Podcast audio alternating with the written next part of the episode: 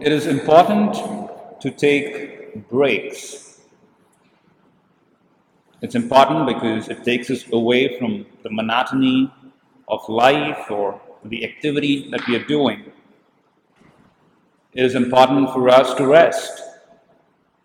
It's important for us to stop and reflect. And we see that in everyday life. Think about school. We have breaks between sessions and periods. We have a lunch break. What about work? We have breaks. We see this also in the entertainment area. Think about the soaps that you see on TV. Think about the Super Bowl or any kind of sports um, game that you're watching. There are breaks. Well, it takes us away from the monotony, but also brings revenue. A lot of people watch Super Bowl for the advertisements rather than for the game. If you go back to the book of Genesis, God also took a break when He set out to create this world, us. He takes a break. And so it is not surprising for us to find in today's gospel Jesus encouraging his disciples to take a break. If you remember, last Sunday, Jesus sent the 12, two by two, with a mission to teach, to preach, to drive out demons, to heal. And now they're all they're coming back. The 12 are coming back. They've done what Jesus had instructed them to do. And Jesus realizes how tired they must have been from their work. For it tells us, again in today's gospel, people were coming and going in great numbers, and they had no opportunity even to eat. So it seems like something was working. The 12 had done an amazing job, the crowds were coming. So, rest and work is a rhythm of life. We cannot work until we have rested. You cannot rest until we have worked and tired ourselves. While we acknowledge rest and work are important, we also need to be aware of the dangers. Too much work, too much activity is not good. Too much rest too much withdraw, withdrawal from everyday life is not good. Spiritual life also requires this rhythm. We cannot live a spiritual life without spending time with God. If you don't spend time with God, we don't listen to His voice. We don't allow God to recharge our spiritual batteries and give us the strength um, to encounter everyday trials and, and, and, and tasks that we may have.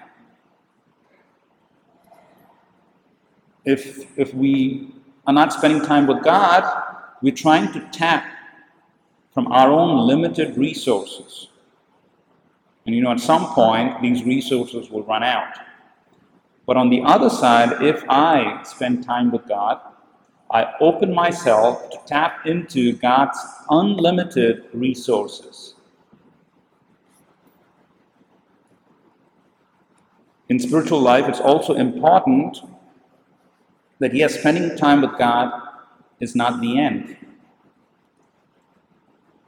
Spending time with God should result in, in an action. Prayer without action is not prayer. Think about it today. Uh, in the gospel, Jesus was moved with compassion But he did something about it. He just did not, like, you know, become very sentimental, um, but he did something about it. He began to teach and preach to them. So, the rhythm of spiritual life is spending time with God in prayer and at the same time serving His people.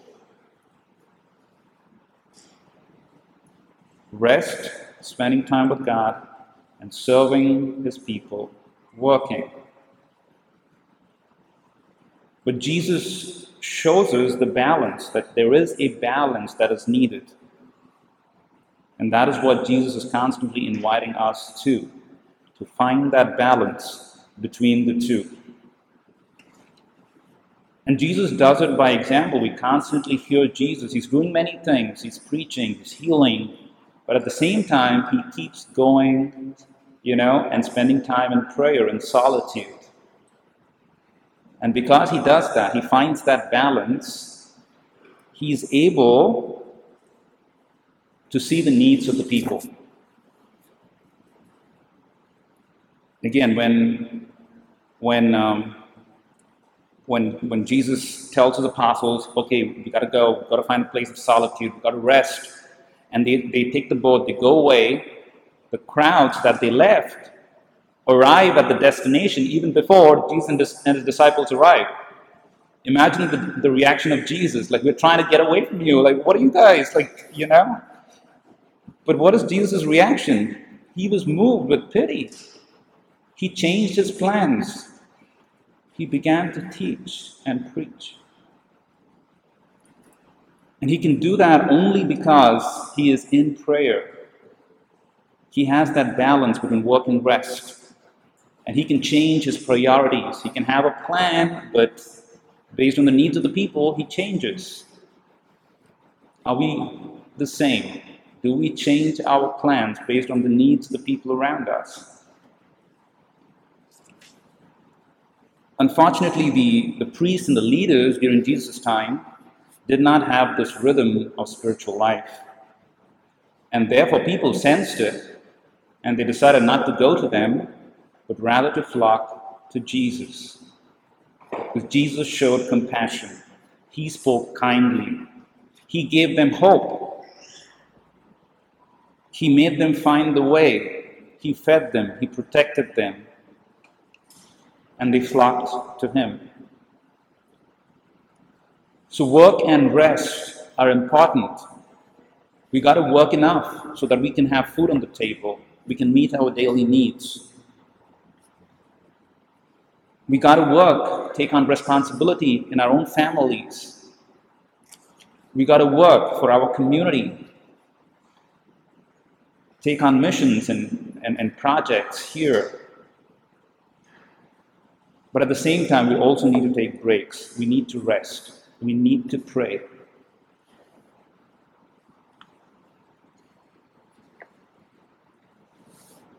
Any um, spiritual master uh, would advise, at least our, our founder, Fernando Rielo of the Idente Missionaries, uh, put a regimen. So he, he asked us in our um, daily life to spend 30 minutes every day in prayer. So it's part of our um, common life that we spend mostly in the morning or any other time of the day as a community, everybody together, 30 minutes in the presence of Jesus. Ignatius of Loyola, the founder of the um, uh, Jesuits, the religious uh, congregation that Pope Francis comes from, um, he had something called the examen, the daily examen, reflecting on your day, at, you know, before you go to bed. Um, and there was a, um, a layman who was inspired by Ignatius of Loyola's um, daily examen and tried to kind of, you know, make it accessible to everyday people. And he suggested, uh, or he looked at examen as a mental pit stop. That we all need a mental pit stop. And he suggests if we could take a five minute break, two five minute breaks in a day. One right after lunch, another before you go to bed. And, and to just reflect on three things during that five minutes. What am I grateful for today, at this moment? Also, kind of trying to know what is my purpose? I mean, what, what is my purpose in life? Why am I here? Again, getting back to that reality, why am I here? And, and, and he asks us to relive the past few hours. So if it's lunch hour, you had the first half of the day. Maybe things didn't go well. Maybe you know you, you had a fight with your parent or with your spouse, an argument. Try to resolve it. See what you can do to fix this. And then go along the rest of the day. So we need rest.